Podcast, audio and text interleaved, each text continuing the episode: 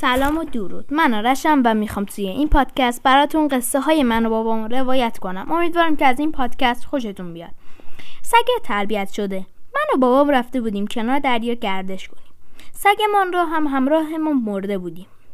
من عصای بابام را به سگمان نشان دادم و آن را توی دریا انداختم. سگ رفت و شنا کرد و عصا را آورد. آقای هم داشت کنار دریا گردش میگرد او هم عصایی در دست داشت.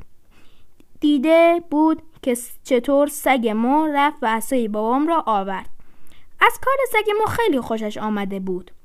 او هم عصایش را به سگ نشان داد و آن را در دریا انداخت. منتظر بود که سگ ما برود و عصا را برایش بیاورد. ولی سگ ما یاد نگرفته بود که فقط چیزهایی که من و بابا می انداختیم را برود و بیاورد. دلمان خیلی سوخت.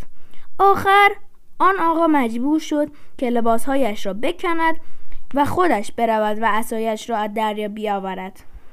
نمی‌دانست که سگ ما برای چه کاری تربیت شده است.